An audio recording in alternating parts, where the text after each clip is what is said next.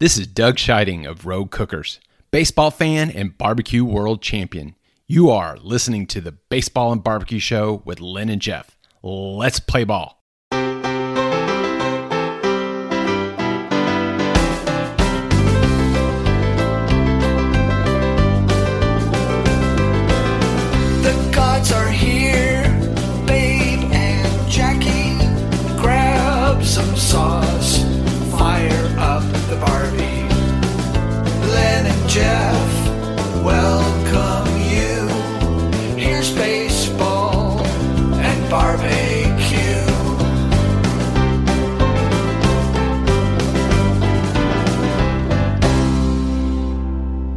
From the studios of Baseball and BBQ on Long Island, New York, this is episode number 159 of Baseball and BBQ, where the BBQ stands for. barbecue. I'm Jeff Cohen, along with Leonard Harley Aberman. and we welcome you back to our podcast. Leonard, Wow, Jeff, episode 159. I'm so glad to be here. Tell you guys who we've got on. We have two great guys, Gary Kasich and Tom Tunison. They wrote a book called Go the Distance. And if you recognize the name Gary Kasich, he actually wrote a book with Cleon Jones. yeah, which is uh, at least it was. I think it probably still is on the New York Times bestseller list. I hope so. Yeah. Yeah. And then uh, we have Spencer and Andy Mantis of mantisbbq.com. They'll talk about their sauce. They'll talk about the their great cause. But first, let me just tell you guys that basketball is back, and Bet Online remains your number one source for all your sports betting needs this season. You will always find the latest odds, team matchup information, player news, and game trends at Bet Online. And as your continued source for all sports wagering information, Bet Online features live betting, free contests, and giveaways all season long. Always the fastest and easiest way to bet all your favorite sports and events, whether that's the NFL, NBA, NHL, MMA, tennis, boxing, or even golf. Head to betonline.ag to join and receive your 50% welcome bonus with your first deposit. Make sure to use promo code BLEAV, that's B L E A V, to receive your rewards. Bet online where the game starts. Jeff, Yes, sir. I just wanted to make sure I had your attention because I want to just briefly talk a little bit about our next interview with Gary Kasich and Tom Tunison, who wrote the book Go the Distance. I just want to say that it was a pleasure to interview them. It was, yes. I, I very much enjoyed the book. Me too. Yeah. And I want everybody to listen. Introduce them. Here we go. Gary Kasich and Tom Tunison with Go the Distance. Fate. Fate is what happened on August 27th, 2022.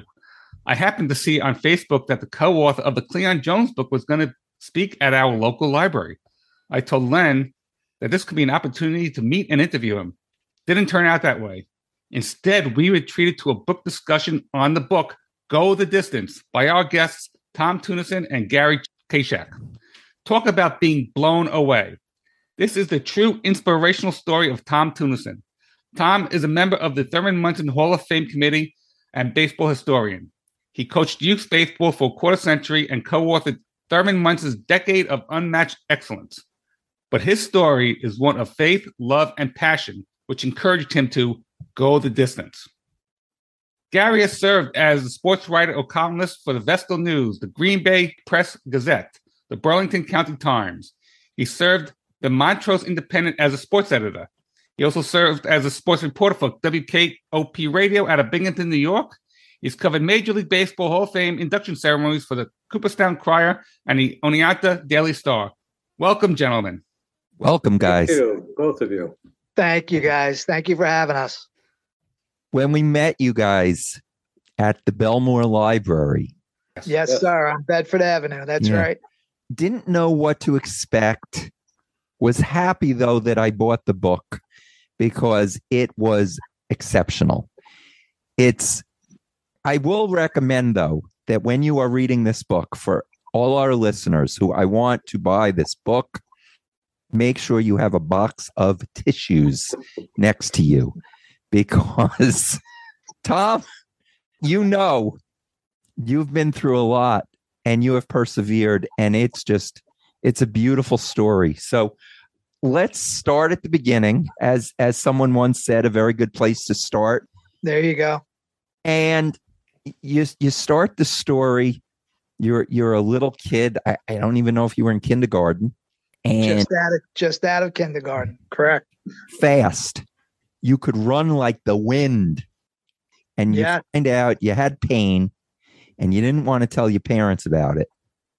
And you found out you had what's called persis could you just give us give us a little bit of uh, uh of your background how how you start Well, it's called uh, it's called Perthes Hips, and I was the I'm the youngest of seven children to Roy Virginia Tunison in Bellmore, Long Island.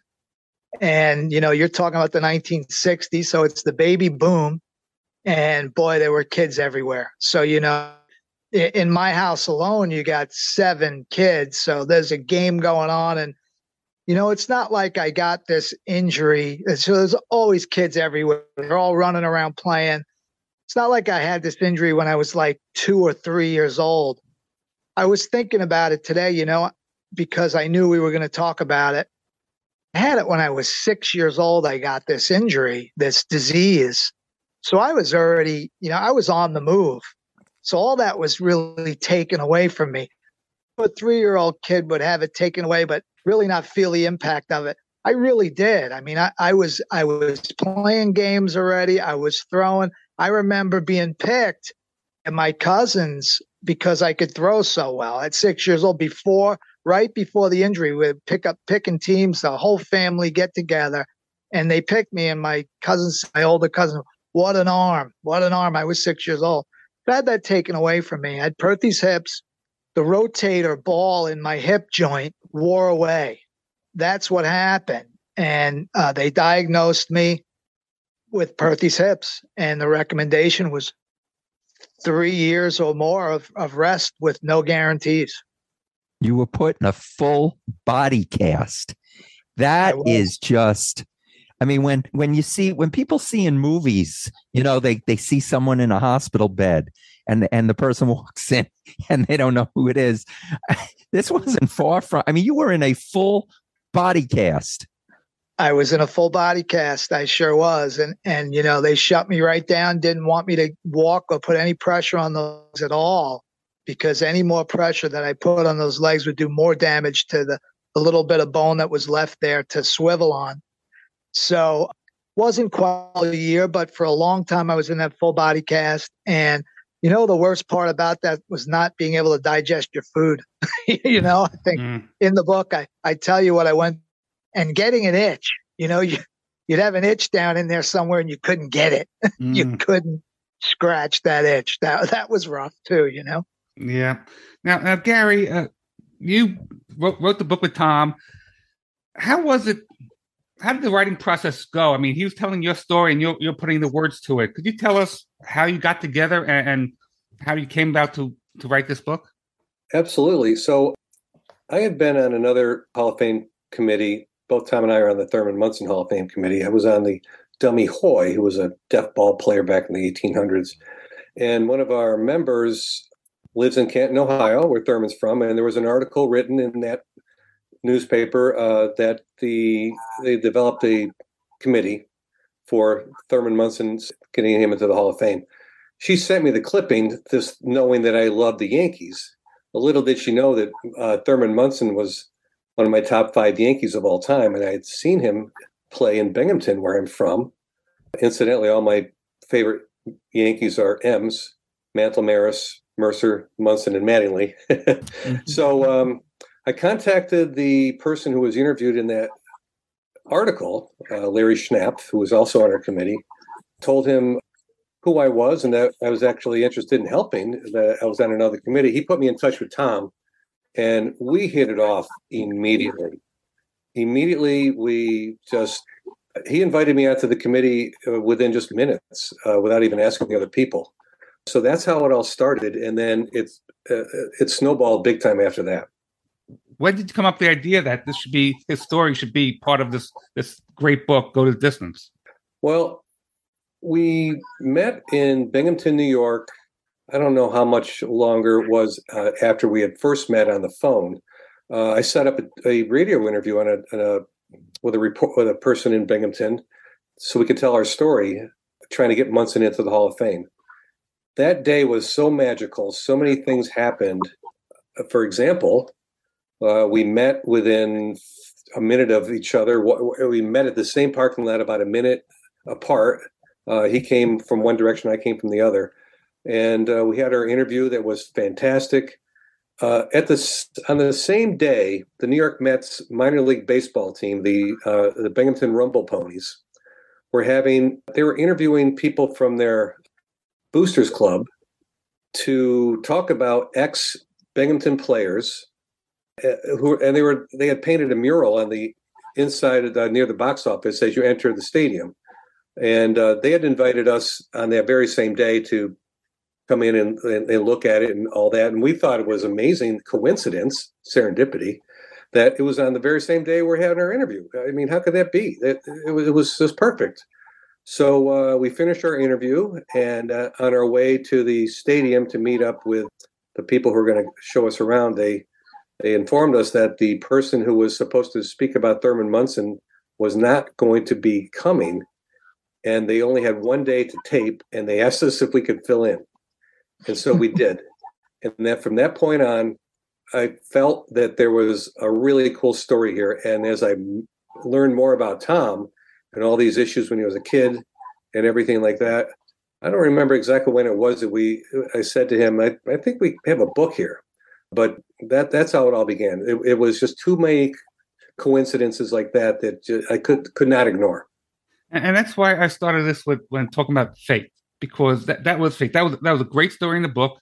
Yep. And, and, and Tom, you know, is just you know, like you said, serendipity that, that happened.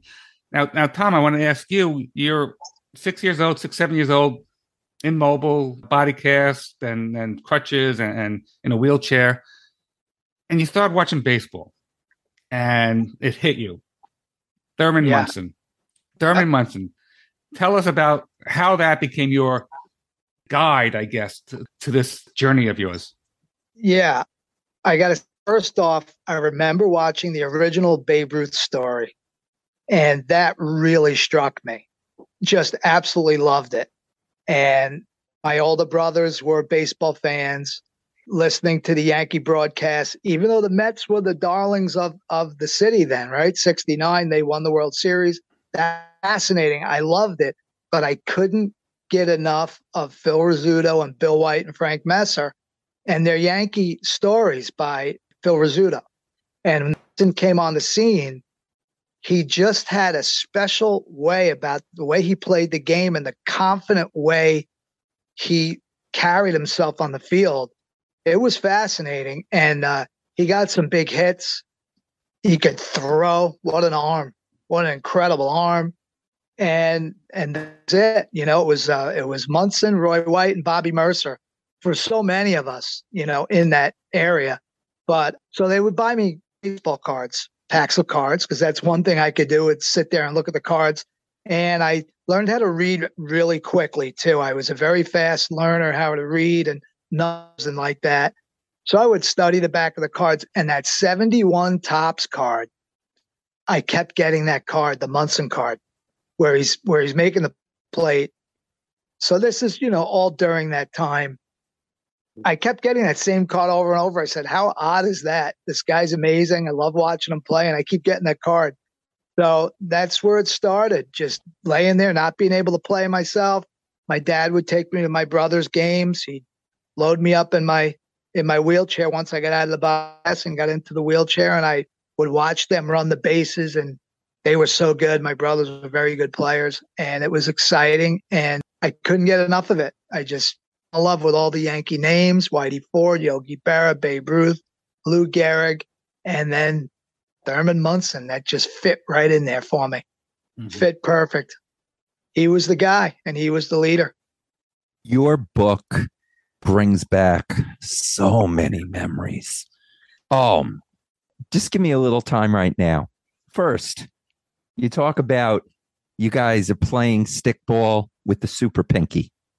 When it would get away and it would roll down the street sometimes and it would go down the sewer. When I read that, I was like, oh, wow. Yeah. All of a sudden, the flashback that would happen. It would go right down the sewer, and you're like, game over. That's it. okay. Is that Len? Yes. Len, was was that you describing? Len, I I have to tell you, as you're describing it, you I'm getting chills. I Yeah. the connection, making this connection with you right here is just so awesome that somebody else can remember, oh. other Oh. than my my buddies from my childhood. You know, that you can. Oh my gosh, perfect description. Mhm. Great And- job. Thank I you. love it. Thank love you. it. Well, let's let's keep going down that path because here's a, here's another one. And this one you you talk about I I just got flashbacks little league baseball when the coach would come and he'd have that bag. It's like a big duffel bag, right? hmm and Yep. they'd empty it out and the bats would clang because they were aluminum bats and you'd hear them clang. There'd be catcher's equipment in that bag. There'd be baseballs at the bottom of that bag. They'd all just drop uh, in front of the fenced area. And there was a cup in that bag that had been worn who knows how many times by how many people. And just i i just that that memory is so ingrained in me that's another one how about you talk about wiffle ball who didn't play wiffle ball whether Yeah. in their backyard or we set up a chair like a beach chair Yes, to be sir. our backstop That was the strike zone. yes and if it if it stayed in the chair if you swung Yes. and it stayed in the chair Uh huh. that was our rule oh just Yeah. And the other thing that you talk about when you are laying down in your body cast and you're throwing the ball in the air and it has to go up and down. I would do that with a balloon, Yes. Same Yes. Absolutely. tap the balloon. I mean, this is just so many memories. I, I could just go on and on, but you talked about, I know you're from Bellmore, further in the book, getting Chinese food in Bath, New York, because you talked about a fortune cookie, which I want you to talk about. But I want to ask you just before that a kid growing up in Bellmore, were you a Kwang Ming fan or were you a Hunan? Um, that that's a good one. Well, I, I'll tell you this: I loved spare ribs. I loved the the spare ribs from uh, the Chinese and fried rice. Okay, but I will say this: as a teenage kid and then a young adult, it was Wo Hop in Chinatown, chicken and oysters. So I don't know if you've ever been to Chinatown or Wo Hop, but wow. So, so tell us about the fortune cookie, though. So this is really interesting. I had been doing my Munson research and it got to the point where I was able to do it more, a lot more. My kids were getting older. I think Jimmy, my youngest, was still the only one left at home and he was in high school. So I was starting to accelerate my work with Thurman, you know, and I got on and I would argue for and debate people about his credibility. And I got a little annoyed. And I could earlier in my younger days, I could be a little bit of a hothead like Billy Martin. I'm not ashamed to say it's just that's the way it goes, you know. We got Chinese food one night and I opened mine up. Love those fortune cookies, love the cookies, love the fortunes inside. And it said, Beware the of a patient man.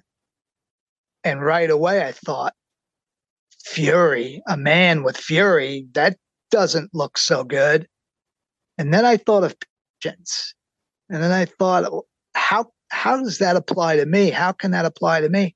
And I immediately said, that's it. That's it.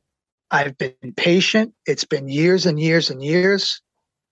This man deserves this. I'm going to be patient, but I'm going to use that fury inside of me in an intelligent, smart way and never stop fighting for Thurman. That's what I did. I learned the new metrics. Was not happy about the new metrics at first. I, you know, was old school guy, average, home runs, RBIs, hits, runs scored. But I said, this is happening and this is where baseball's going. I better learn a little bit about this. And I did. I took that fear and that patience and put it together, and that good old fortune cookie still sits right in my wallet. That message, that for- Yes. fortune And not cookie. the cookie. The cookie. Not the cookie, the cookie. My mistake. Fortune. No, that fortune cookie message sits right in my wallet with me, and uh, yeah, yes, Now, now, Gary, I, I know. Look, I've said this several times to you that I was blown away with the, with the book, "Go the Distance" by Tom Tunison and Gary Kachak. Gary, I, I think this book has a lot of, I don't want to say coincidence, but but fate. I mean, how were you, what were you thinking when Tom telling you, oh, he ran into uh, Dwyer Brown at a baseball card sh- uh, show, or how he met his wife on, on going down to Florida, or or anything else? I mean, uh, what was your how did you put it all together i mean i'm still I, i'm still gushing about this book Well, since I've been young, I felt like I've I've listened to and, and read the signs that life gives us, and not just to pass it off as coincidence. And as I my relationship with Tom grew stronger, I learned that he felt the same way. Yeah, I, I, I was I surprised that these things came together. Not really, because I felt that there was a message from the universe that hey, listen, here's here's what we're trying to tell you. And uh, we took it from there. So it could have ignored them like most people might uh, but um, i felt that there was enough there. I mean look tom's birth date's the same as kevin costner. Uh, there's maybe you have this later in your questions but there's so many things uh, even things we didn't put in the book that just continually happen to us. So I, i've just learned to recognize and read the signs and not ignore them yeah yeah you, you talked about in binghamton just happened to be there and to re- record that tribute. I mean meet, meeting uh, diana munson how you got tickets to the whole to the munson dinner. I mean you know what? Why, why don't you want to tell us story, that story? Because i thought that was just great and sitting at that table. Okay that's tom's yeah. Okay, so yes, always thought, boy, if, if I could just, you know, to Diana Munson and just to let her know how much her husband meant to me and so many of us, the best place to do it would be that Munson dinner, the Thurman Munson RC Awards dinner every year in New York City. So as my 50th approached, my 50th birthday, I had kind of hinted to my wife, you know, she had known that I always dreamed of going there. And I handed, I said, I don't want a big party or anything like that. I would love to go to that Munson dinner if we could pull it off. And the tic- tickets aren't cheap, very expensive. It's an expensive night. As my birthday approached on that day, my birthday came and she handed me an envelope.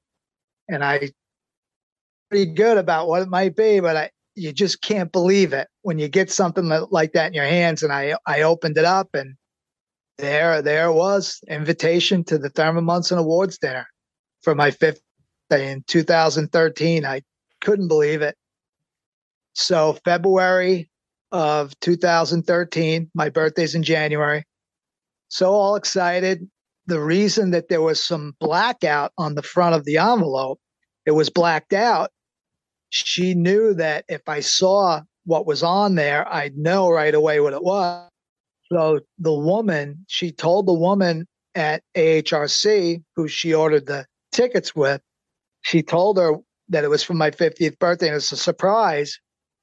She do to hide it when she sent it in the mail And the woman said, Oh, I'll just black that out. Well, as the woman was preparing to send the tickets and went to black it out, her boss walked by and said, What are you doing? Why are you blacking that out? And she said, Well, it's this man's 50th. His wife wants to surprise him and she doesn't want him to see it. Oh, is that right? Well, we'll have a surprise for him. So lo and behold, when the day came and we went, they sat us at table one at the Munson table, 50th birthday. It's just unbelievable, you know, that they chose that that happened that way. We went to the lobby to sign up for the dinner to get our tickets because they actually give you the table tickets at the dinner. So that's just an invitation that they sent us, but you don't get your tickets to till you go. When we arrived at the dinner, the woman and we announced our name to sign in in the Hyatt there in New York City. The woman jumped up and said, "Oh, Suzette, to my so nice to meet you." And I thought, "Oh, well, that's a nice greeting. We don't even know these people, but that's great." And the other woman said, "Mr. Tunison, here's your tickets. So when I grabbed it, I looked at it and it had a one on it.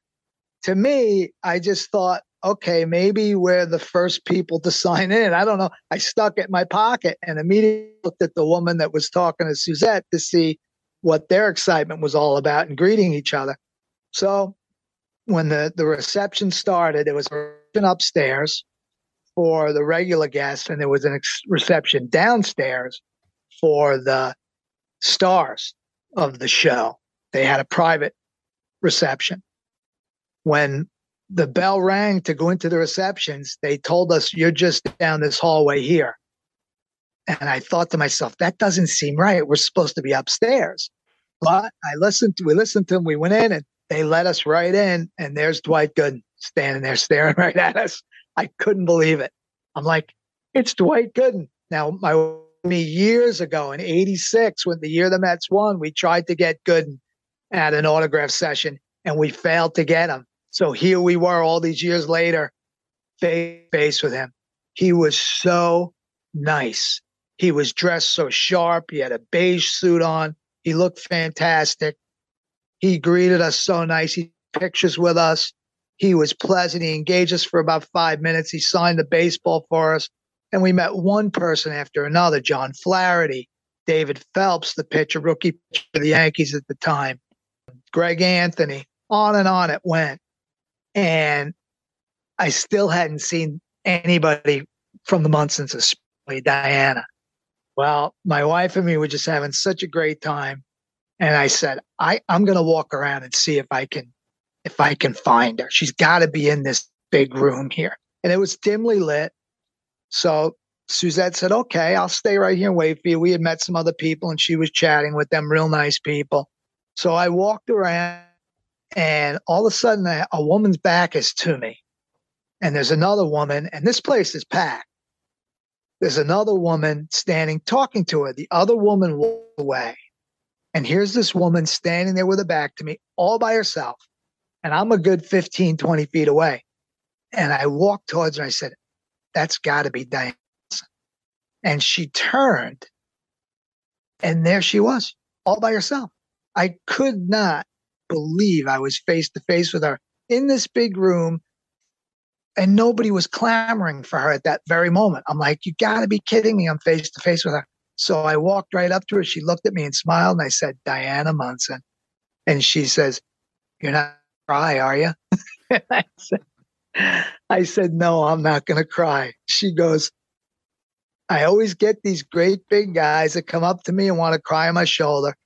And I said, Well, I won't cry. And then she says, Can I give you a hug? And I said, Of course. And we hugged. And as I turned around and to go get Suzette, Suzette had been standing there the whole time. She had followed me right over. So I introduced her to Suzette and uh, we just talked for five minutes. I told her how, how great I thought her husband was and what he meant to me and as as a child, and then even more as an adult for for his family, for how he literally gave his life for his family. We got to do all that in five minutes. It was amazing to be able to sit there and talk with her. And she said, to go. And then Suzette said, Well, Tom wants you to sign this book. Can you sign this book? And I said, No, I had found the postcard. I said, I want her to sign this. And I pulled out a 71, 1970 Thurman Munson postcard. And she said, Oh my God, he was just a baby. She says, What do we sign it with? What do we sign it with? And we had a Sharpie and a pen. And her and Suzette looked at each other and they both agreed pen at the same time. She flipped it over. And I could not believe that my wife, who got me this amazing gift, and Thurman Munson's wife were standing there with me. And before she signed it, she looked up at me and she said, What's your name? And I said, My name's Tom. And she started writing to Tom. And then my wife says, crying. so it was just unbelievable. She signed to Tom. Thank you for your loyalty. Best wishes always, Diana Munson. And she said, Oh, wait, I want you to meet. This is my daughter, Kelly, and my son, Michael. And now I got this postcard on my hand. She just signed it. Here's her children's children. I am flying. You can't believe we just pinch me. We just can't believe we're standing here talking to them. And she says, Listen, we go take a photo. She says, But where are you sitting tonight? So I pulled the tickets out of my pocket and I said, Table one in utter disbelief. And she says, Oh, we're great friends. You're sitting with us tonight. And I'm getting chills telling you right now. I just, I just couldn't believe it. Couldn't believe it. And then Michael and Kelly went to walk away, and I said, Wait, can I take a picture with you? And Suzette reminded me, she said, Tom, we're sitting with them at their table. I said, Okay, okay what now? you know, what now? Holy smokes. So we got to we went to the up to the they did a big gong. Dinner's ready. So we took the elevators up with everybody else and went up to the dining area, this big gigantic room. And we had to walk all the way across every table, all the way up to table one. And there's Michael Munson sitting there looking rugged as ever, staring right at us, just like his dad must have been. I thought how those reporters must have felt coming to try and talk to Thurman. We got to go sit with the Munson family. And we sat down and we had the greatest time. They were the most unbelievable people, so kind, took us in like family. And Suzette told them that I was Thurman's biggest advocate for the Hall of Fame. And then uh, we walked out of that dinner. Everybody left, and we walked out with the Munsons. And one of their friends grabbed me by the arm and he said, Go get him, Tom. And that kind of confirmed for me they were okay with what we were doing and the fight we were putting on for Thurman. So that that was it. I think their kindness really propelled us forward. I think the most important question that I have to ask you is did you order the chicken or the fish? No, I'm just kidding. you know, I got to tell everybody these stories. You know, Tom mentions a postcard. He, these stories are all in the book, plus so many more. The book is it, it's very spiritual. Mm-hmm. There's a lot of faith, fate. One of the things that, and and this is going to be for Gary as well, even though it's not your story, Gary, but Tom, you are in the the body cast. First, really watching the Yankees on WPIX. 1969. Yeah, and you gravitated towards Thurman Munson. Now, I'm going to give you a second. I want to go to Gary, but after Gary, I want to know what made you gravitate towards Thurman Munson. And at the same time, Gary, I want you to answer.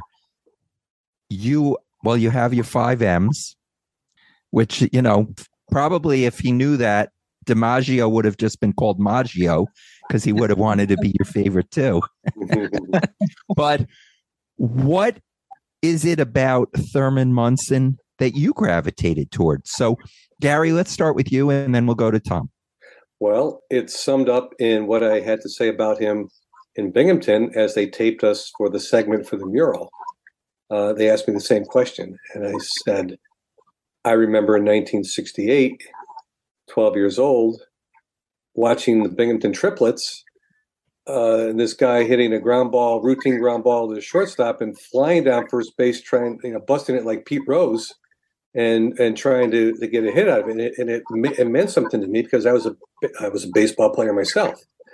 And then in another game, you know, sliding into second base, uh, trying to take out the runner, always having a dirty uniform. I, I like the hustle that he showed us and the grit and the determination. And and later on, it, it, uh, he he had said to Ron Guidry, "Yes, we can win them all." It had nothing to do with that, but I it just confirmed in my mind, absolutely, that's what he thought that they could be 162 and 0. That's what I remember most about Thurman Munson. And then as he became pro, uh, he showed the same things again. He just uh, he, he played through injury. He didn't complain if he had an injury. He expected his teammates to play through their injuries. He just was uh, that type of guy, and so th- that's what that's what drew, drew, me to Munson. And by the way, I would never have been drawn to DiMaggio because he was before my time. Those five guys were my, my during my life. that's good. Not that old. and Tom, when you're there in the body cast and and then you're in the wheelchair and and all of that, what was it that drew you what to to uh, Thurman Munson? He was always there, always. His complete game percentage is the best in baseball history. For games that he caught, he has the highest complete game percentage of any catcher in baseball history. And he caught over 1,200 games. So I think the fact that he was always there and he would get hurt and you couldn't keep him down. You could not keep the man down. You could see the injury. You could see you can see the pain, but you couldn't keep him down. That that was incredible. That's incredible strength and athleticism. His athleticism, it's no wonder he was a shortstop because he moved behind the plate playing catcher like a shortstop. The way he could bounce around back there, he had quick feet. He was fast, quick release with the throw. How about the way he would jump up out of that crouch and sprint back and on his knees slide and make that catch on a pop up. Other catchers could not get there to do that. I mean, he was he was exceptionally quick back there. It, it's things like that. The way he would feel the throw from the outfield and then dive in harm's way.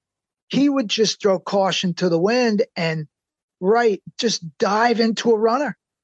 It, you've seen so many replays, different photos of him, more than other catchers he he was incredible and it was you could tell it was a win at all costs you know i'm gonna and and and if if not win i'm gonna make this play.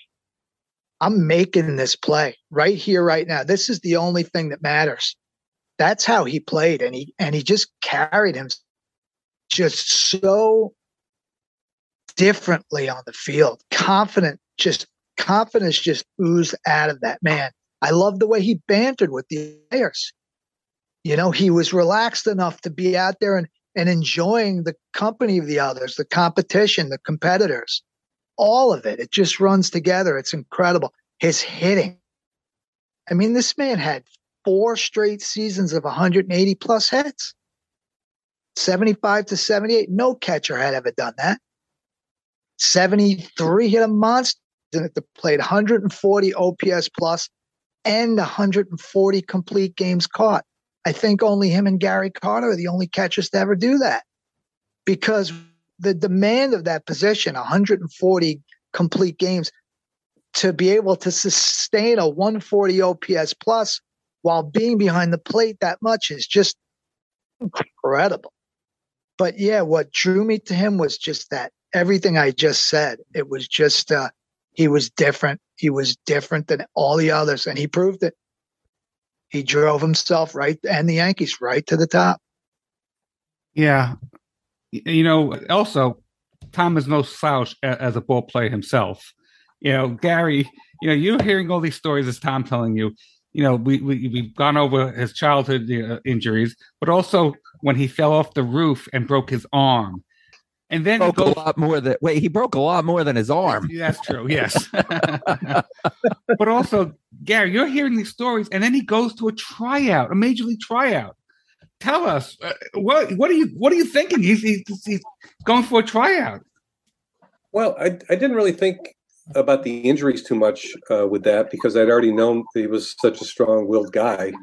So uh, I, I was not surprised that he had recovered after those three years and succeeded and made all star teams and was the best pitcher and all that. I, you know, as you get to know somebody, those things aren't surprises uh, when you when you really get to the root of the person.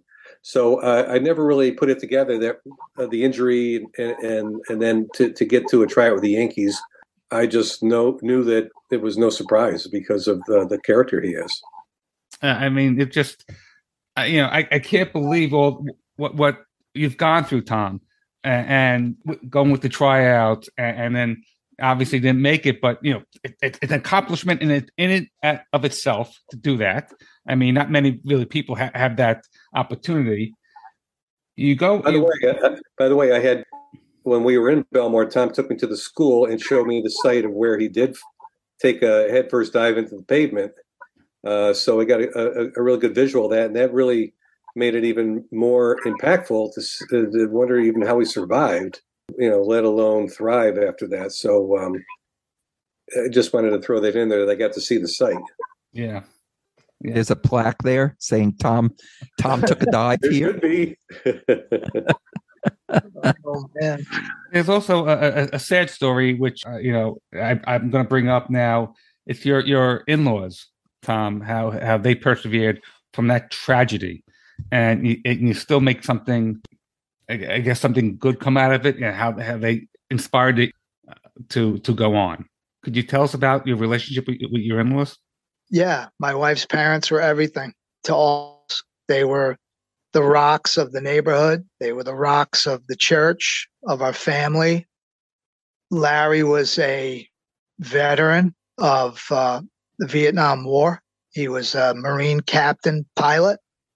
He was a gentle soul, would do anything for you at a moment's notice, and he did for anybody. Loved his country, loved his God and his family he's a big reason why I was able to make it up here in upstate New York. I don't know could have made it up here without him. Suzette's mom, Brenda, was an absolute angel. She would also do anything for you at a moment's notice, and she did. She was one of the most loving people that you could possibly be associated with she made cookies for everybody and anybody. If you did something special and she thought special, she'd be there with a dozen chocolate chip cookies for you. Anybody, anybody in the neighborhood, in the family, at the church. They were just two incredibly beautiful people. Tragically, we lost them. We went to my son's conference championship in West Lawn, Pennsylvania. And they were to meet us there at the hotel. And then we were going to go over to the championship together to the field. And sadly, they never made it. They got into a horrific car accident and we lost them both. And it's because of who they are and what they instilled in us that we were able to carry on that might have destroyed many people. That kind of heartbreak, but it's because of who they are, what they taught us in life. It's because of them and, and our God that able to carry on because we know that they're in a higher place. And I have no doubt that I will one day be with them again. Yeah. Yeah. Tom, see that's why you, when you read this you need a box of tissues you know another thing that you talk about in the book is you were a bit of a daredevil you're a huge thurman munson fan and yet you were a pitcher and an infielder but not a catcher. What is going on? I would have thought you would have been a catcher. Well, I wasn't big enough to be a catcher. That's true. And the funny thing, when I was finally healed, and my doctor told me after three years, he said, uh, I went to walk out with my just like I did every every time. This is 1972. I'm nine years old, and three years of being laid up. And he says, uh, "Leave those here, those crutches. You need those anymore." Wow, I was ecstatic. One of my best friends, Eddie Short, was with me, and my mom had let him come that day, knowing what we were going to uh, be receiving was a "You're all better" pass. Um, I said, Doctor, can I play football? And he said, Never play football. I don't ever want to play football. And I said, Can I play baseball? And he said, Play all the baseball you want. So that was music to my ears. So what did I do? I guess I played all the baseball and uh, probably catcher was maybe in my mind, catcher was a little bit too rugged back there for me. You know, that probably was what it was. Now, I will say, I love Ron Guidry. Guidry, Guidry was my man too, man. So, because I was a pitcher, and uh, but just for the catcher, just well, that just shows you how good Thurman was. He was the best. He was my favorite. He's grown to be my absolute favorite of all time, and that just shows you how good he was. He made me love a catcher above all others. There's so many things in the book that we could get into, which we're not going to have time for. The Baseball Fans Honor Society. I'm not even, I'm just telling everyone if you're curious what that is, buy the book, read it. The last thing I want to ask you, Tom, before Jeff wraps up, is that who's going to play you in the movie? That's funny. you know, pinch myself. That would be terrific because you know what? I don't know who's going to play me, but that would just bring more light to this man, and he deserves it because I never did this for anything other than Thurman Munson and amazing wife and family of his, Diana, the beautiful Diana, Yankee royalty to me. They deserve it. That's why we did this.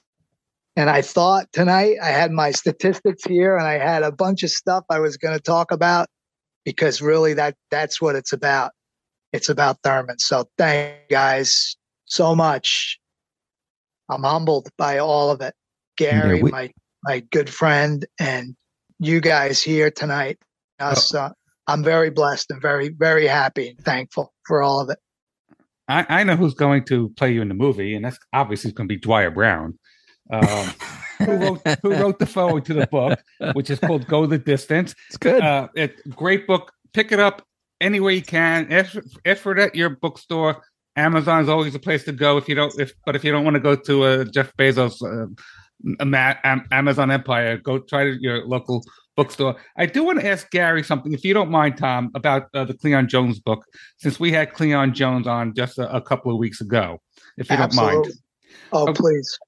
Gary, Cleon Jones, one of our heroes. Sorry, Tom, we're Met fans. I like. Not that I'm there's a anything wrong with that, right? I'm a Thurman Munson fan. Oh, so am There I. So go. am I. And a Ron I'm Guidry a, fan. I'm a Cleon fan too. Go guys, go! I love it.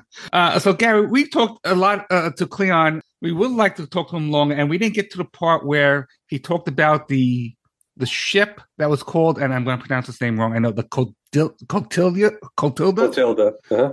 Could you tell us, uh, in your speaking to Cleon, about that that ship and what it meant to him, and, and how it how it affects uh, Africa Town down in uh, where he lives?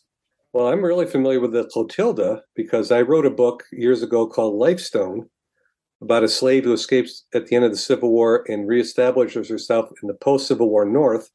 And she came over on the Clotilda. So I had studied that uh, ship. And so I had that in common with Cleon when I first met and talked with him. Um, but that was the last slave ship that came over in the in the mid 1860s, illegal.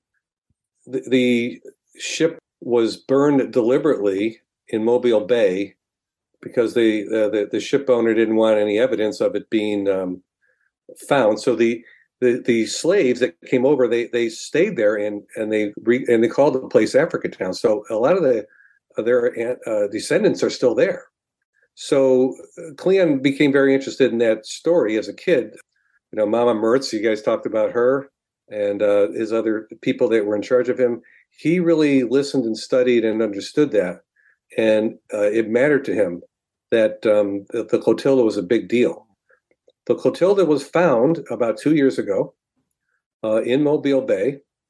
Just a, a, little segue here. This is how he met Cleon. With uh, I, I, saw in the news when he was going out uh, on this boat to the site of the, and I thought to myself, why is Cleon Jones part of this search party for this boat? And th- th- this is how we came together. So he's um, he's very uh, he's a historical guy. Um, he, he, all that matters to him. So that's the uh, story of the Clotilda. Yeah, it, it was a, fascinating story. I know they wanted to raise it. He was uh, against that. Uh, leave it where it is, and yeah. for historical significance. Uh, I yeah, guess some gonna, people wanted build, to profit on it. They might build uh, around it uh, and have some kind of tour. So they're, they're, it's all up in the air right now. Right. Yeah. Yeah. Well, we, we thank you for for joining us. Thank you for writing the Cleon Jones book with him. Thank you, Tom. This has been a fascinating conversation. You know what? I, I should plug that you wrote a, an analysis called the Thurman Munson's Decade of Unmatched Excellence, which I read, which I, I did read.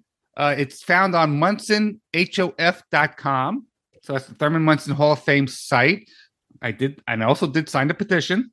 So you got you got another one there, and it Thank really you. it really does point out. I mean, unfortunately, you know, he he died an early death, but he was such a great catcher of his time, and you know, obviously would have been a, a shoe-in Hall of Fame candidate if his career wasn't so short. If we have a few more minutes, if you want to talk about that paper that you wrote, that that'd be fantastic.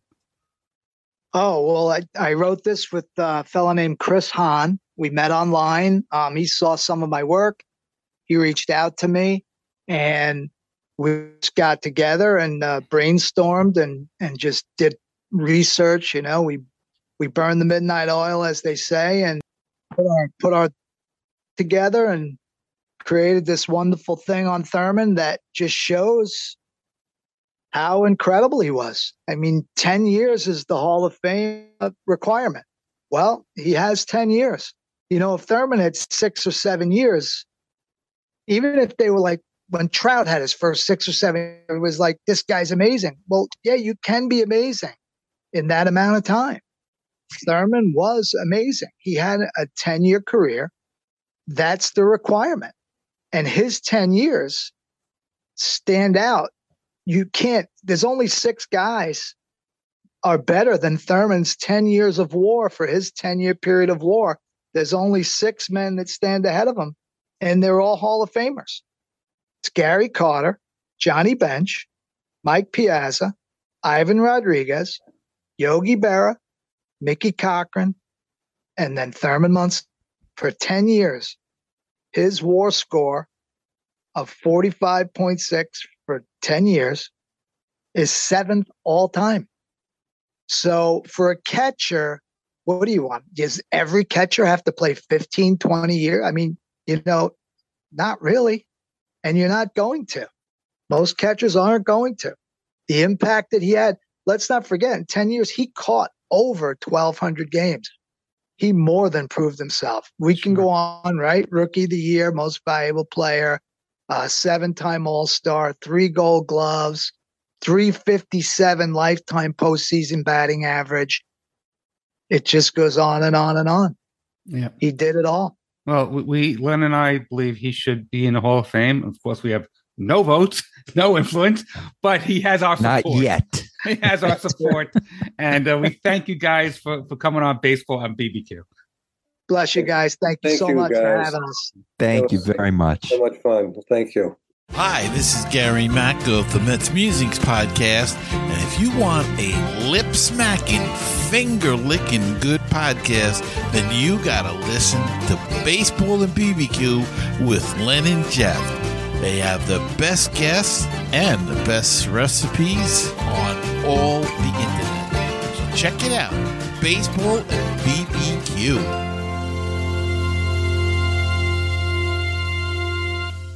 Hey, Len. Tom Yeah. Tunison has a story to tell Yes, he does. of, of everything that he went through. It's it, it's unbelievable and such positivity out of this guy. You know, Jeff, as we're recording this, and you know I'm a little under the weather, you can obviously hear it in my voice. But when you hear what he went through, it's like, come on, Len. Let- what do you have? A head cold? Get get Suck it up. He had freaking Perthes and he fell off a roof. Yeah. Suck it up. you know what? Let me tell everybody that they should go to baseballbbq.com for their incredible grilling tools, accessories, shirts, hats.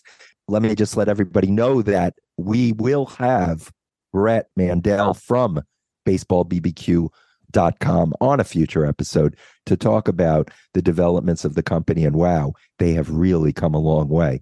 And of course, the Pandemic Baseball Book Club, where we have featured many of the authors from that club, call it a club, whatever, on our show. So if you go to Pandemic Baseball Book Club, you'll find some great things there as well.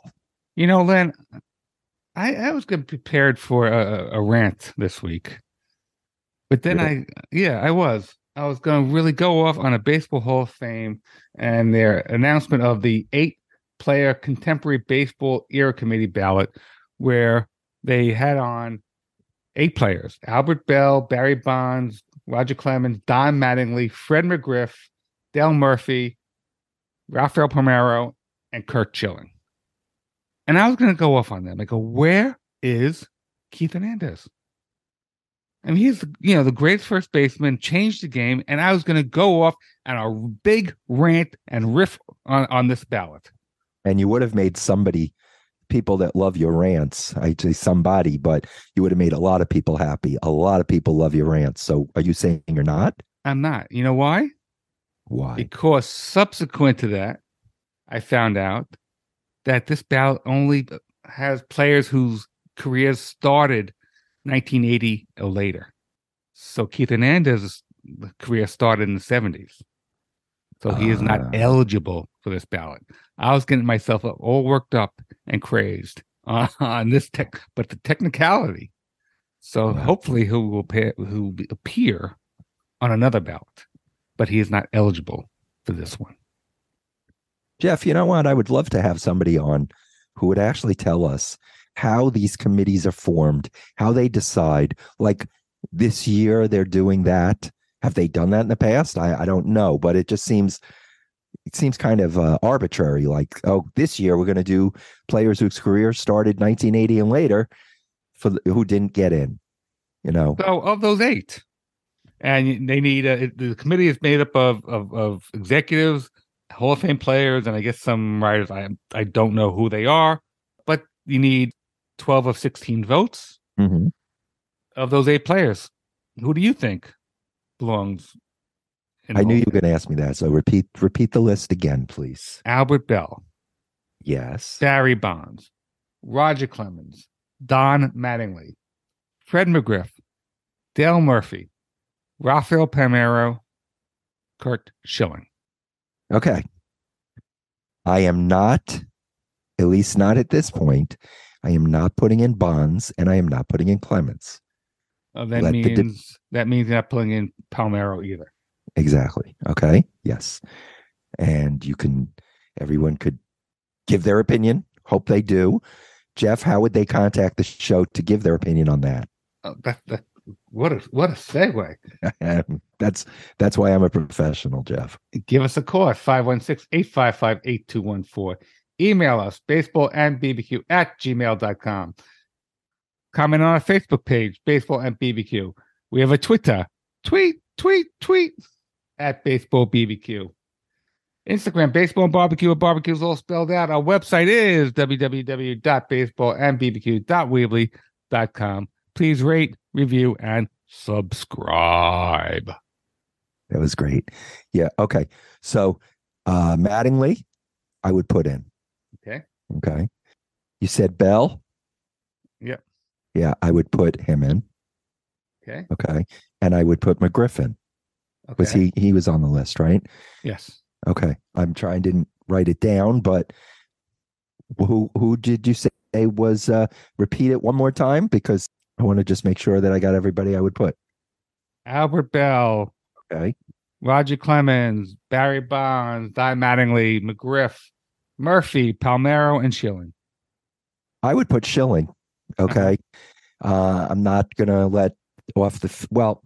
Yeah, I would put Schilling. Okay, Schilling came extremely close to getting in as it is. I would put Belle. I would put Mattingly.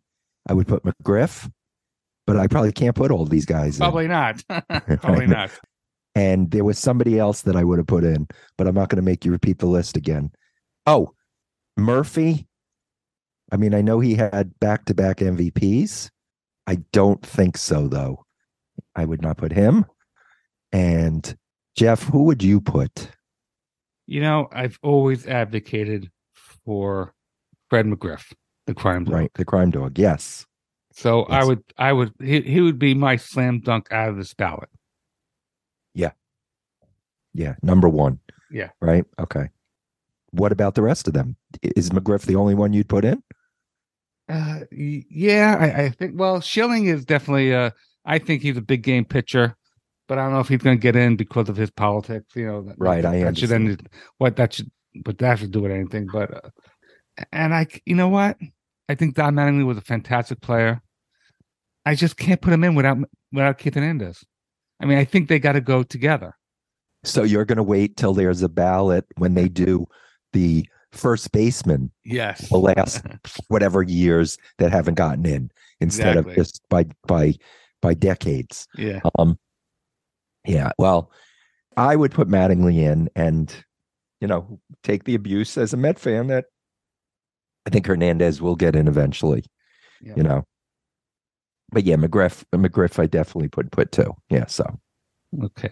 So then, right, who but- who do we have? Who do we have next? so no rant. That's what we're saying. Well, no, rant. I mean, I had the rant. Okay. I, I was going to do the rant, Yeah. and I then the rant became obsolete. Uh, yeah. Okay. Well, all right. So we have the father son combination of Spencer and Andy Mantis, mantisbbq.com. Baseball and barbecue fans, when you think of barbecue, what comes to mind? Well, you think beef, pork, chicken, turkey, lamb, even some vegetables, the occasional corn on the cob. and maybe a few others. But you don't think praying mantis. well, our next guests are going to change that because we have with us a father son duo that is going to take, or may have already taken, we will find out, the barbecue world, barbecue sauce world by storm. We are joined by Spencer Mantis and Andy Mantis. We'll let you figure out who's the dad and who's the son, but they are the team and they are from Mantis BBQ. They've got a sauce, they've got a couple of sauces, a few sauces we'll, we'll talk about, and also a great cause that proceeds from sales from part of the sales of the sauce go towards. So without further ado, let's bring them on because I think you're really going to enjoy it.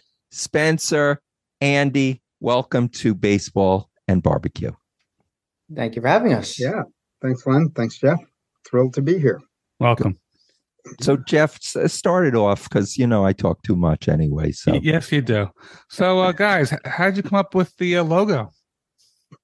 All right. You know, it, it took a lot of research and development, but Right. somehow with the name Mantis, the praying mantis at the grill just emerged as the winner.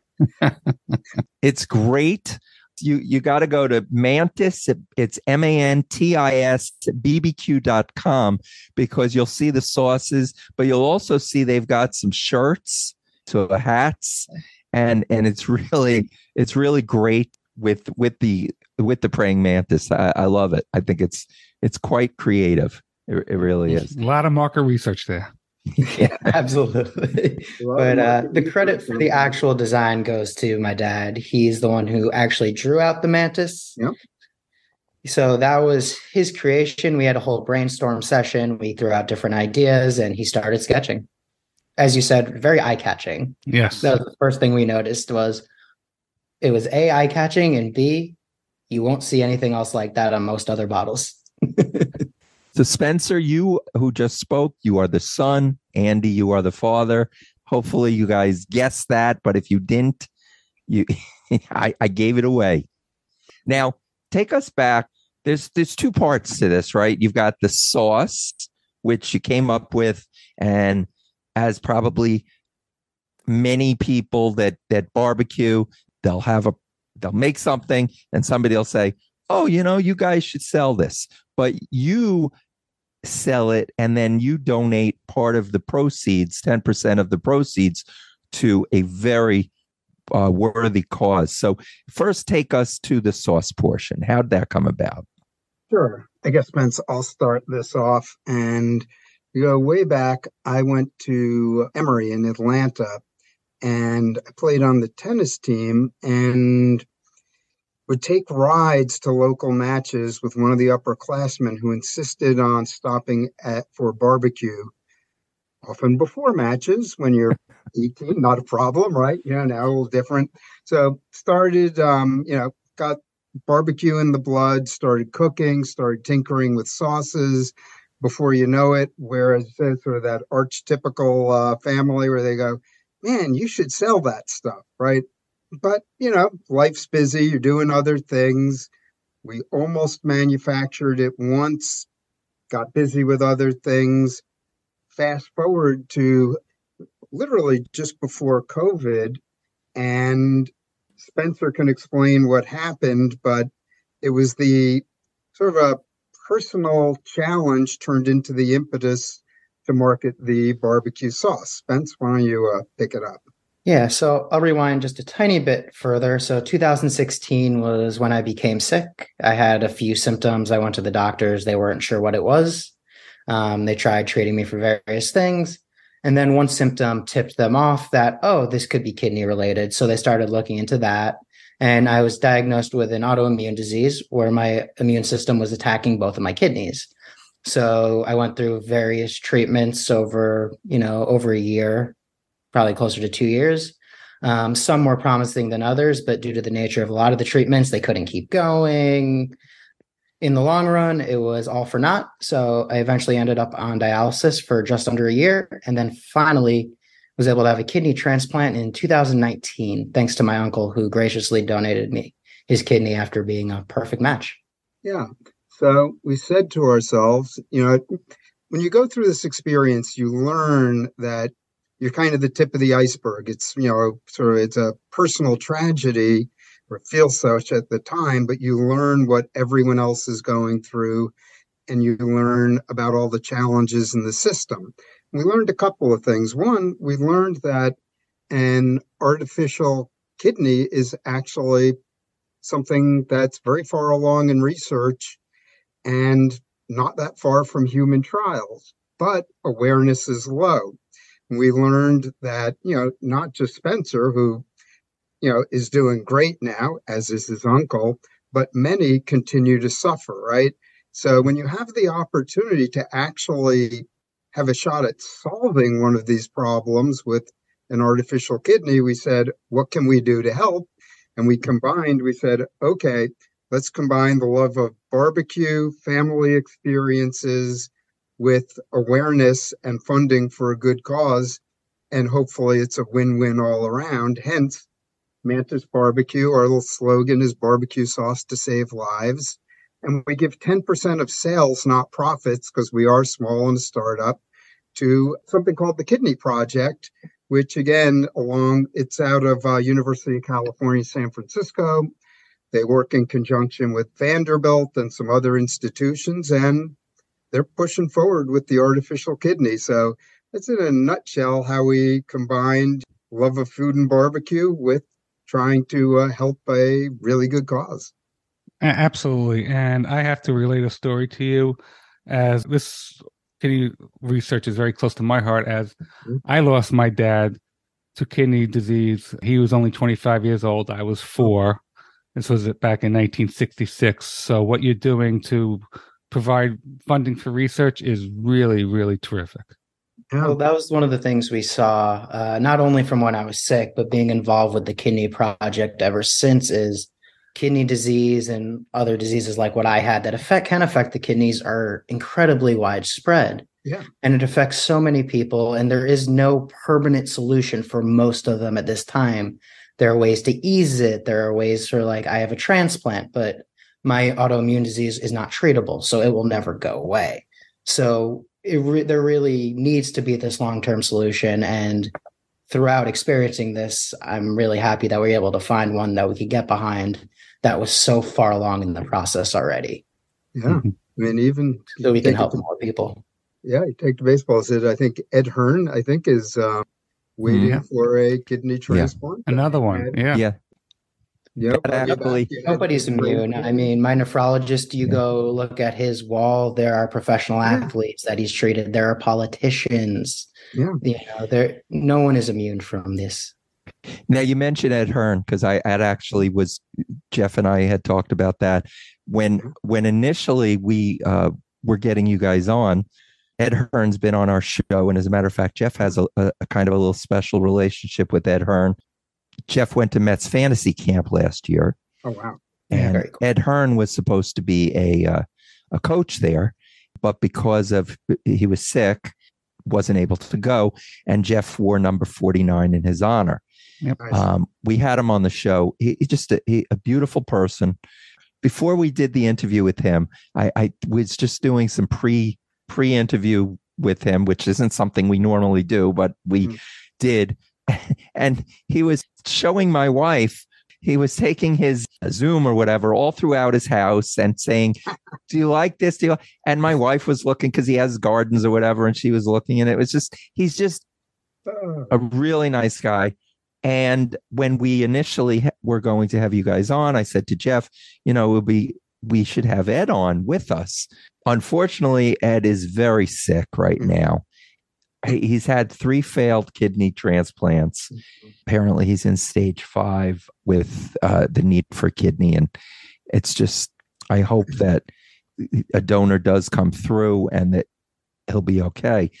Uh, we also had Ed Kranepool on, who Sure. thankfully did receive a uh, a transplant, Yep. and he's doing very well.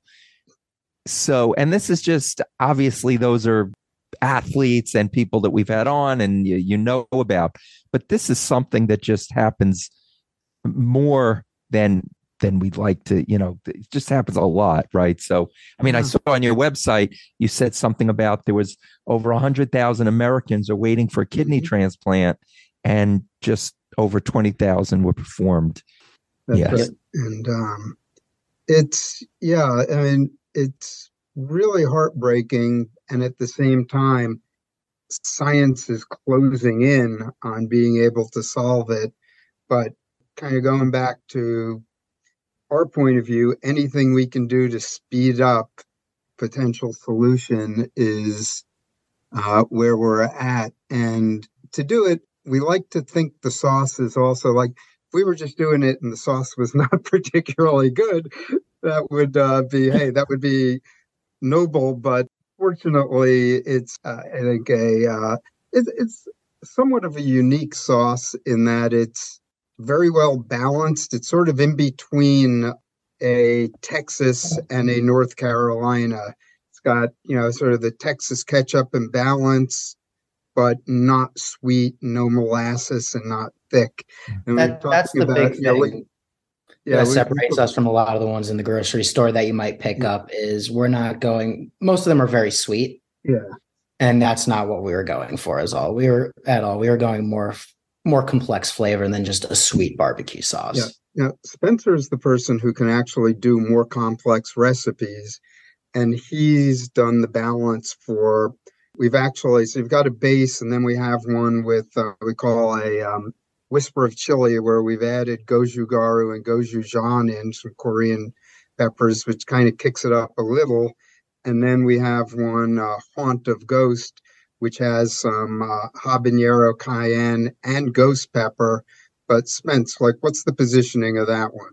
So the way I always describe that one is it's really not overly hot. So it's perfect if you want to seem tougher than you are and be like, oh, yeah, I had barbecue sauce with the ghost pepper, guys. And you'll be perfectly okay. You know, you're not going to sweat profusely. Your tongue's not going to go numb on you.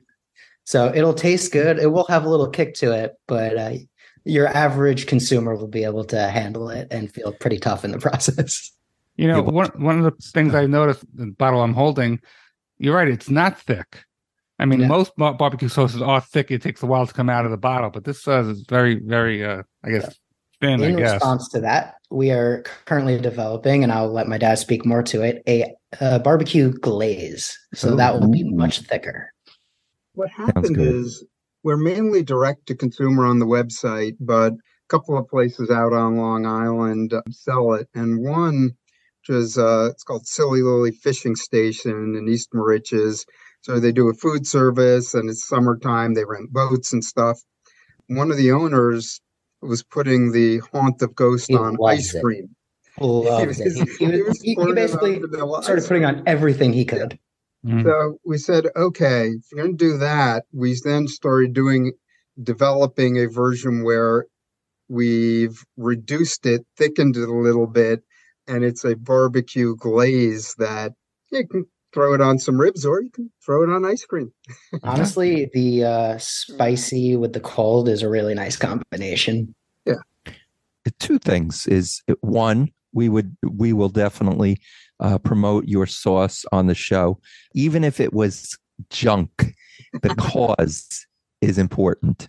The added benefit is that it's a good sauce so but we will definitely do that. Second we we kind of know some people in the sauce business Ah, so if you guys ever uh, need any pointers, or they may need pointers from you, I don't know, but they will definitely, you know, share their their ideas or whatever if ever you needed that. But I have a feeling that you guys are doing quite well. Let, let me ask you this: Sure. how how is the sauce business going? Um, this is our startup year, and we're new to the food industry. So, not new to running businesses, but new to food. So, Mhm.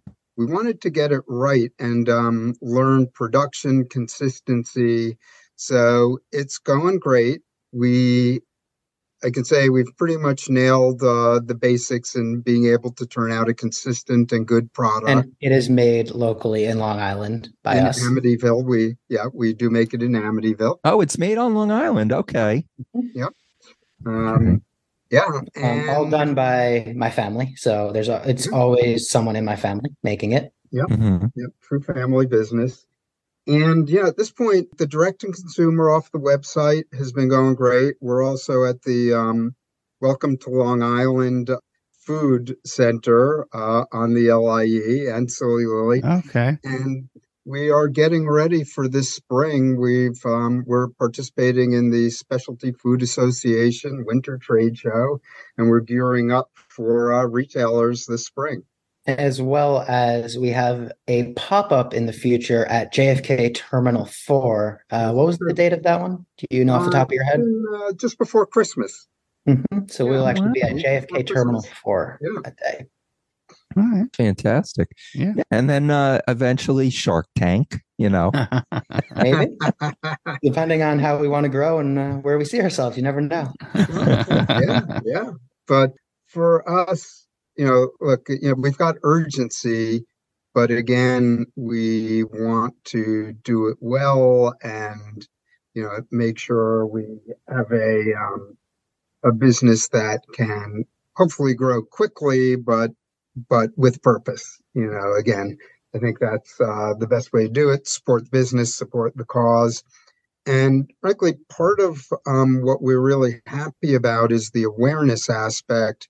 When we look at things like people who have searched online for Mantis Barbecue, we can see the other common searches are now tying into the Kidney Project, right? And again, that's hey, other than selling a lot of sauce, those are the things that you know are gratifying. We, we can't Sure. put a dollar sign on necessarily, but are important to us. Yeah. And, yeah. We hold high with our values as a company and as people.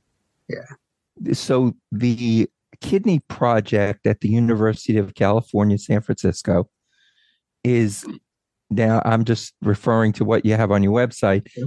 And and actually then you have links to more information on the kidney project, YouTube videos, and it's fascinating.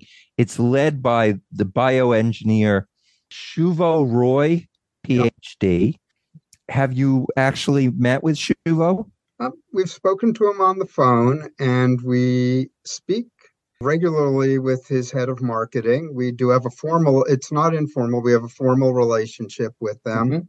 And, you know, so it's a formal collaboration. We look for joint marketing. And what we found, and I, I don't think Shuvo or his team would um, mind me saying so, you know, they're great at research, they're great engineers, but they're not marketers. And They're, they're you know, academics. raise- right. Raising awareness is something that they need help with. So uh, even beyond Mantis Barbecue, the Kidney Project formed a volunteer marketing committee, which we're also part of, because they recognize the best way for them to succeed is to get others with expertise in marketing and in other fields to help amplify their message. That and as they explained to us, COVID actually slowed down their outreach, slowed down their funding as well, and it kind of knocked them a little bit. Not, I, I can't speak for them, but it definitely had an effect. So there's ground to be made up as well. Sure. but it is you know when you you know it is i i think it's amazing that the science can create something smaller than a coffee cup that is friendly to your body when implanted mm-hmm. and It May- runs on your own blood pressure, Right, so you, you don't you don't need a lot of the medications if it you know anymore. You don't need Yeah. a donor anymore, and we already spoke about the size of the list versus the people who are need who need kidneys, Yeah. and it really is the closest thing and, and arguably closest thing to a permanent solution, if not a permanent solution. other thing that we've learned, you know, just talking about, you know, the value is the not the millions, but the billions of dollars that Medicare spends in things like dialysis and you know helping offset cost of drugs for all Temporary people, fixes. right? You know, um, with kidney failure and relatively small amount. You know, if this goes, you know, compared to billions, this does succeed, saves the medical system, not only people, but the system, a ton of money, which then hopefully can go into curing other diseases. Exactly. So yeah, it's a win-win, but unfortunately, the way our systems are always set up, it's not always, it sounds easy when we're talking on a podcast, but it's not always that easy to get. especially here obviously they're an academic institution as well as we're dealing with something in the medical field so it, it can get a little complicated but they know what they're doing so well that it makes it really easy for us to work with them Yeah. And you know what I heard? I heard that uh, Andy does something very well, and that's he's the quite the pit master. Now, Leonard, have you known what Andy can do on, on a pits? No, but I would like to know what can what ca- we could make a like a what can Andy do? what can he do i'll let him speak for Well, himself yeah, it's like you name it, you can smoke it, right? So Andy, I mean, I know from you know, I I went on your site and I know there was a story written about uh, actually I think it was before your sauce came out, but it was talking about you guys and it mentions some of the pits that you have and I know you are quite the quite the pit master or definitely have the equipment to be one. So yeah, tell us a little bit about what you're cooking on, what you like to cook and what, Yeah. what we can expect when we come over for dinner. and i All can right. keep them honest yeah and um so the um the large pit is um a johnson smoker out of texas it's a thousand pound offset smoker reverse flow with a um, vertical stack on the side so if you want to have um, a little bit lower temp to either do cheese or keep things warm, some sausage. That's great. And then I also have um, two backwood smoker chubbies, which are good if you, you know if you're only feeding like maybe 10 or 15 people, you know, those are great. A small group. yeah. And you know, again, I think those are wonderful. Just They look like for- safes. Yeah, but it's a. They wonderful, look like, essentially like a workhorse, safe in your you know. backyard. They will Johnson, you got to keep throwing the logs in, right? That that thing will go through wood. It eats wood. The backwood smokers don't need a lot of wood and they'll hold the temperature for a few hours. I mean, it's uh, In fact, this past weekend, uh, he was smoking a brisket and some bologna, and I'll let him talk on what he likes to smoke. But I know he was having trouble. The temperature's running even a little bit high on it. Uh, yeah, yeah. Well, you know, I think as you guys know, a lot of um, success in in barbecue and smoked foods is pit management and temperature control, right? Yep. Right. And to go along with that, I do tend to prefer the uh, ThermoWorks probes and wireless. Uh, go to the app so you can monitor your pit from just about anywhere. It's Bluetooth. Oh yeah. Those are terrific. And Spencer mentioned, you know, like you can put anything on a smoker, but one of the things, like if you're having a party and, you know, I'm a New Yorker, so my barbecue tastes good compared to New Yorkers. If I was in Texas, I'm sure I would be fine, but, you know, right, different level. Um, but um, something like, and, you know, I found this through over the years through work. I've traveled a lot and Payne's Barbecue in I think it's Memphis. It's a former filling station. I hope it's still there. But I first tried smoked bologna, right? And what you do is you can take, there are different ways you can do smoked bologna, but I take chunks, probably about four inch chunks, about two and a half hours on the smoker, anywhere between 225 to 275. You know, So when he says four inch chunks, he means that's the width of them. So it's like the Yeah. whole end of the bologna in Yeah. about a four inch tall chunk, not four inch pieces. About just Right. and don't score it. A lot of people will score their bologna. You just put it in, let it go, and it sort of forms a crust from the smoke around it, and it will expand. And then slice it up into chunks, serve it with some, let's say, mustard, spicy mustard. Don't we do a lot of horseradish mustard. Uh, um, yeah, absolutely. It's great. Don't tell people what it is, and they kind of think they're eating pate or something, and it's smoked bologna. Pretty much all of my friends, uh, because I we even had some on my birthday this year mm. when I had a bunch of friends over, and of course we wanted to barbecue some things and have some mm-hmm. sauce. And I tell even when if I tell them what it is, they're so almost confused, and then they mm-hmm. eat it and they're like, "Oh my god, this is amazing!" Yeah. Because they're expecting they're expecting you know I, well Bologna sandwich, right and uh, yeah white bread. exactly exactly that yes if you do want to do the sandwich with it, you take it in about oh like half inch, slice it about half inch, then put a little bit of mustard on the bottom of the sandwich, the bologna, throw some coleslaw on it, add barbecue sauce, top layer of bread. Mhm. That's a bologna sandwich. You have a nice, uh, heavy and delicious sandwich. Yes. But sounds to the very others, good. you know, we um love doing beef ribs. It's like compared to brisket, it's easy. It's uh, kind of hard to Mhm. mess up a beef rib. Brisket, we do believe, or I definitely believe in doing the uh, butcher paper wrap. You know, sometime after you're hitting sometime between 165 and 180 degrees through your smoke. Baby backs, uh, we do baby backs many ways. And actually, when we were talking about barbecue glaze, two thirds through a cook on some ribs, we'll put on a little bit of barbecue glaze and then mix it in with something like a habanero jam. Little thin coat of that, a little bit of sauce, and then you wrap your ribs for the last hour. That's a nice glaze. And it just go on and on. You know, we'll uh, cook just about anything on the smoker. Yeah. And Like you mentioned, Thanksgiving's coming up. The turkeys will be on the smoker. You know, you Yeah, should uh, nice. you should write uh, the Mantis Big B- Book of Barbecue. You should write one of those. He's had a cookbook uh, in production or in being written now for uh, quite a while. There was Jeff- a sample on the website of Yes, that's- recipe recipes at one point, but I'm not sure if they're still up there. There- That's there- where there- Jeff was going because on your Yeah. website it does say that there's it's coming soon. But Yeah. soon. Uh, When? Well what we what i what i realized is when i started putting recipes together for a book at some point the internet content took over everything and the idea of actually selling a book like well i don't think so. We're just putting all the recipes up on the website along with videos and just let at it you know? Recipes will keep coming on the website though whether it's in book video or other Mhm.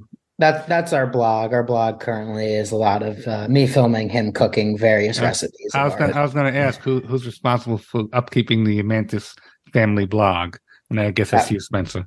that would be me. Uh, I was a uh, tech information management and technology major undergraduate. I'm a cybersecurity studying cybersecurity for grad school at NYU. So I handle Okay. most of the Oh, technical. Jeff, you and you do you guys have something in common? Because Yeah. Jeff works in cybersecurity.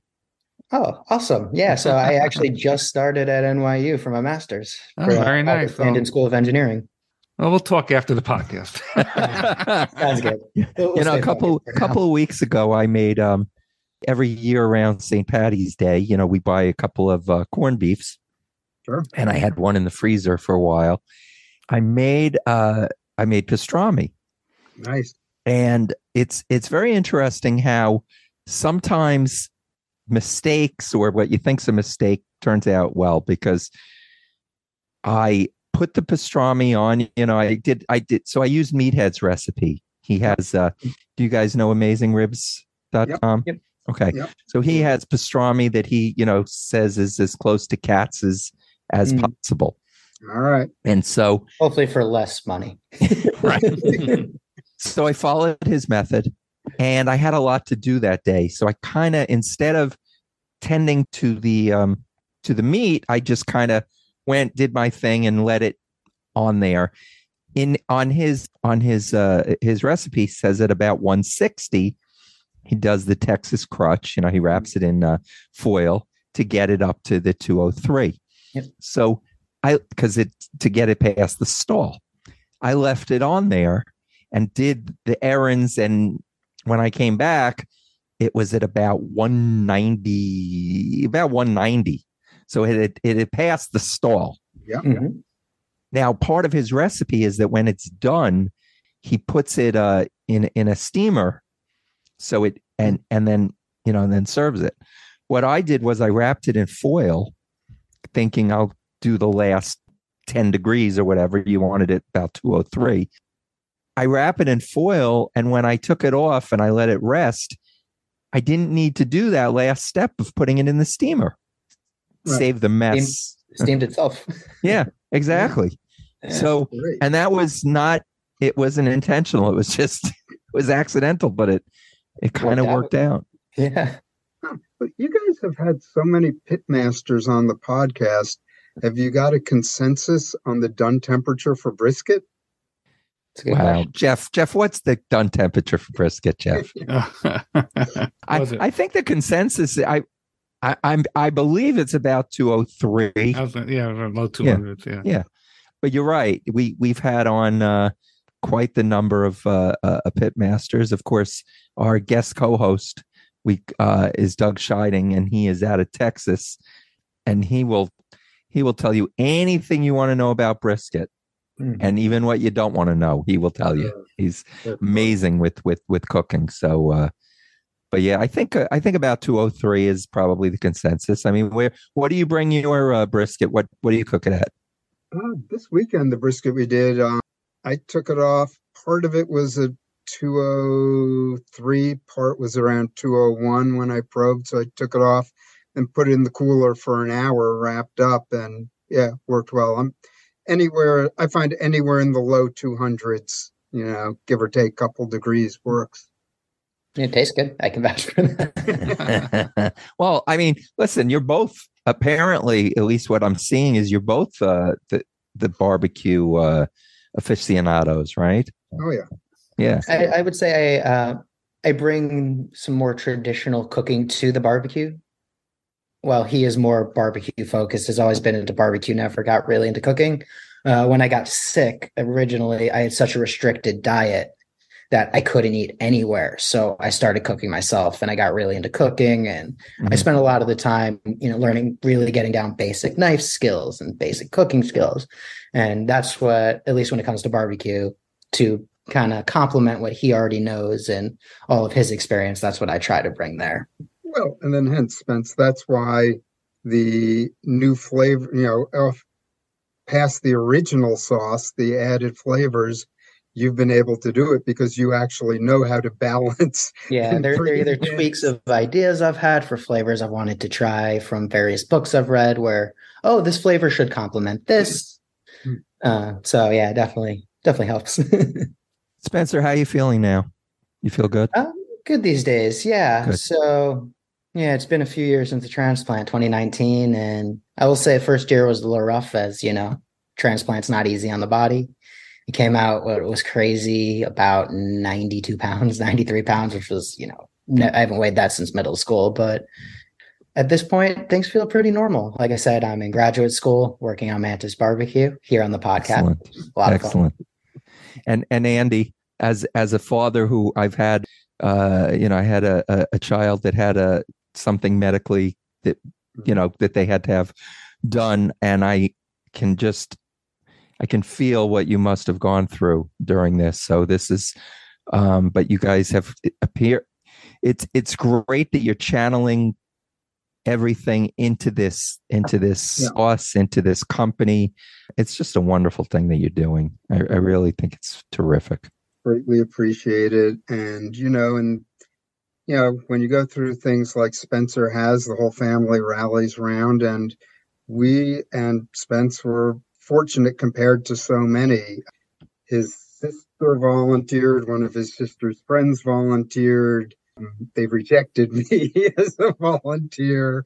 Uh, but clearly, not everyone has the options Spencer had. So um, we're we're incredibly thankful. And yeah, Len, you know, it was uh, it was rough, but um, But we, we also doing want to bring what I had to other people, but Yeah. so much more than I had as we're doing. So Well, it's just it's I- great. You're uh, you're bringing awareness through your source with the donation to the kidney uh, project. Really appreciative of that. And i want to just before jeff wraps, because jeff's the rapper but i want to just read something that you have on. I think this was in a, in the article or i, I saw this on your uh, on your website. Andy you said this. You said mantis bbq mantis barbecue is mission driven as you savor the spicy sweetness of mantis barbecue sauce know that you'll be sweetening the odds not only for our son but also for so many others in need of a kidney that's that's beautiful thanks. Absolutely. So uh, before we go, do you have any social media you'd like to promote, uh, get the word out? And I see on your on the website you do have a phone number. So you know, go ahead, take the time to promote your uh, your social media. plug away Spencer, go for sure. it. So you can visit us Facebook, Instagram, Twitter. They're all mantis underscore BBQ. Check out our website, mantisbarbecue.com. You can reach us there. Um, I receive every message personally. So I will see that. Check out our blog. It has tons of recipes. And I would say look out on the future for our glaze. Uh, we're working on a kosher version of the sauce potentially, or we're working on a low sodium. So more people who are in my position can enjoy the sauce and barbecue in the future. So a lot of cool things on the horizon, and yeah, stay uh, stay pinned to the site for that. Well, we wish you all the best. Definitely uh, being close to uh, kidney research. I know I will be frequently buying your your uh, sauce through the website. So uh, you know, I hope that a cure or the artificial kidney comes sooner than later. Thank, you, Thank you, you. Jeff. Thank you, Len. Thank Uh, you one more guys. thing, JFK Terminal Four. Look for the pop ups. We'll be one of them.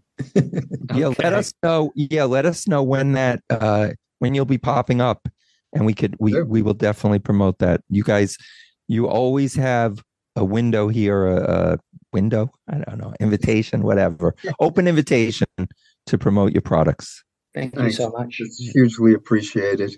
Thanks. And we want to thank Andy and Spencer for their time and coming on Baseball and BBQ. They have it's a it's a great great charity that they've hooked up with, a great cause, and what Spencer went through is you know just you know I'm glad he's he's all right now. Len, what do you think? What I think is, first of all, we we know that they've they're going to have a um, a pop up December nineteenth at John F. Kennedy Airport, right? JFK. Mm-hmm. We were we found that out. What I think is that when it comes to organs and and transplants, and you it, when you listen to the uh, the interview, we talk about a couple of former guests that have had uh, issues with kidneys. You know, Ed Hearn and Ed Kranepool, and the fact is that people. I mean, it's incredible if you could do this artificial, Kidney. the artificial organs like that. I mean, how many people are, you know, then Ed Hearn wouldn't be, you know, laying in a hospital bed waiting for someone to donate a kidney. And it's amazing that we're going to get to that eventually. Mhm. So it's it's it's really it's fantastic. And the fact that they're doing this uh donating proceeds from the sauce sauce business is tough, you Yeah. know. So getting the word out is very important. And uh, it's mantisbbq.com.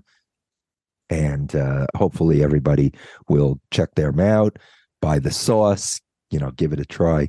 And let me just tell everybody we are brought to you by Bet Online, where the game starts.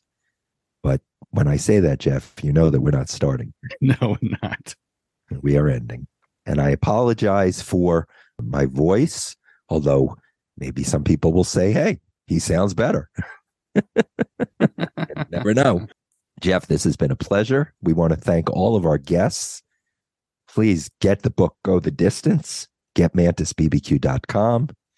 And now enjoy the way out with Baseball Always Brings You Home from the poet, Shelkakovsky, the musician, Dave Dresser, and we look forward to seeing everybody on episode 160.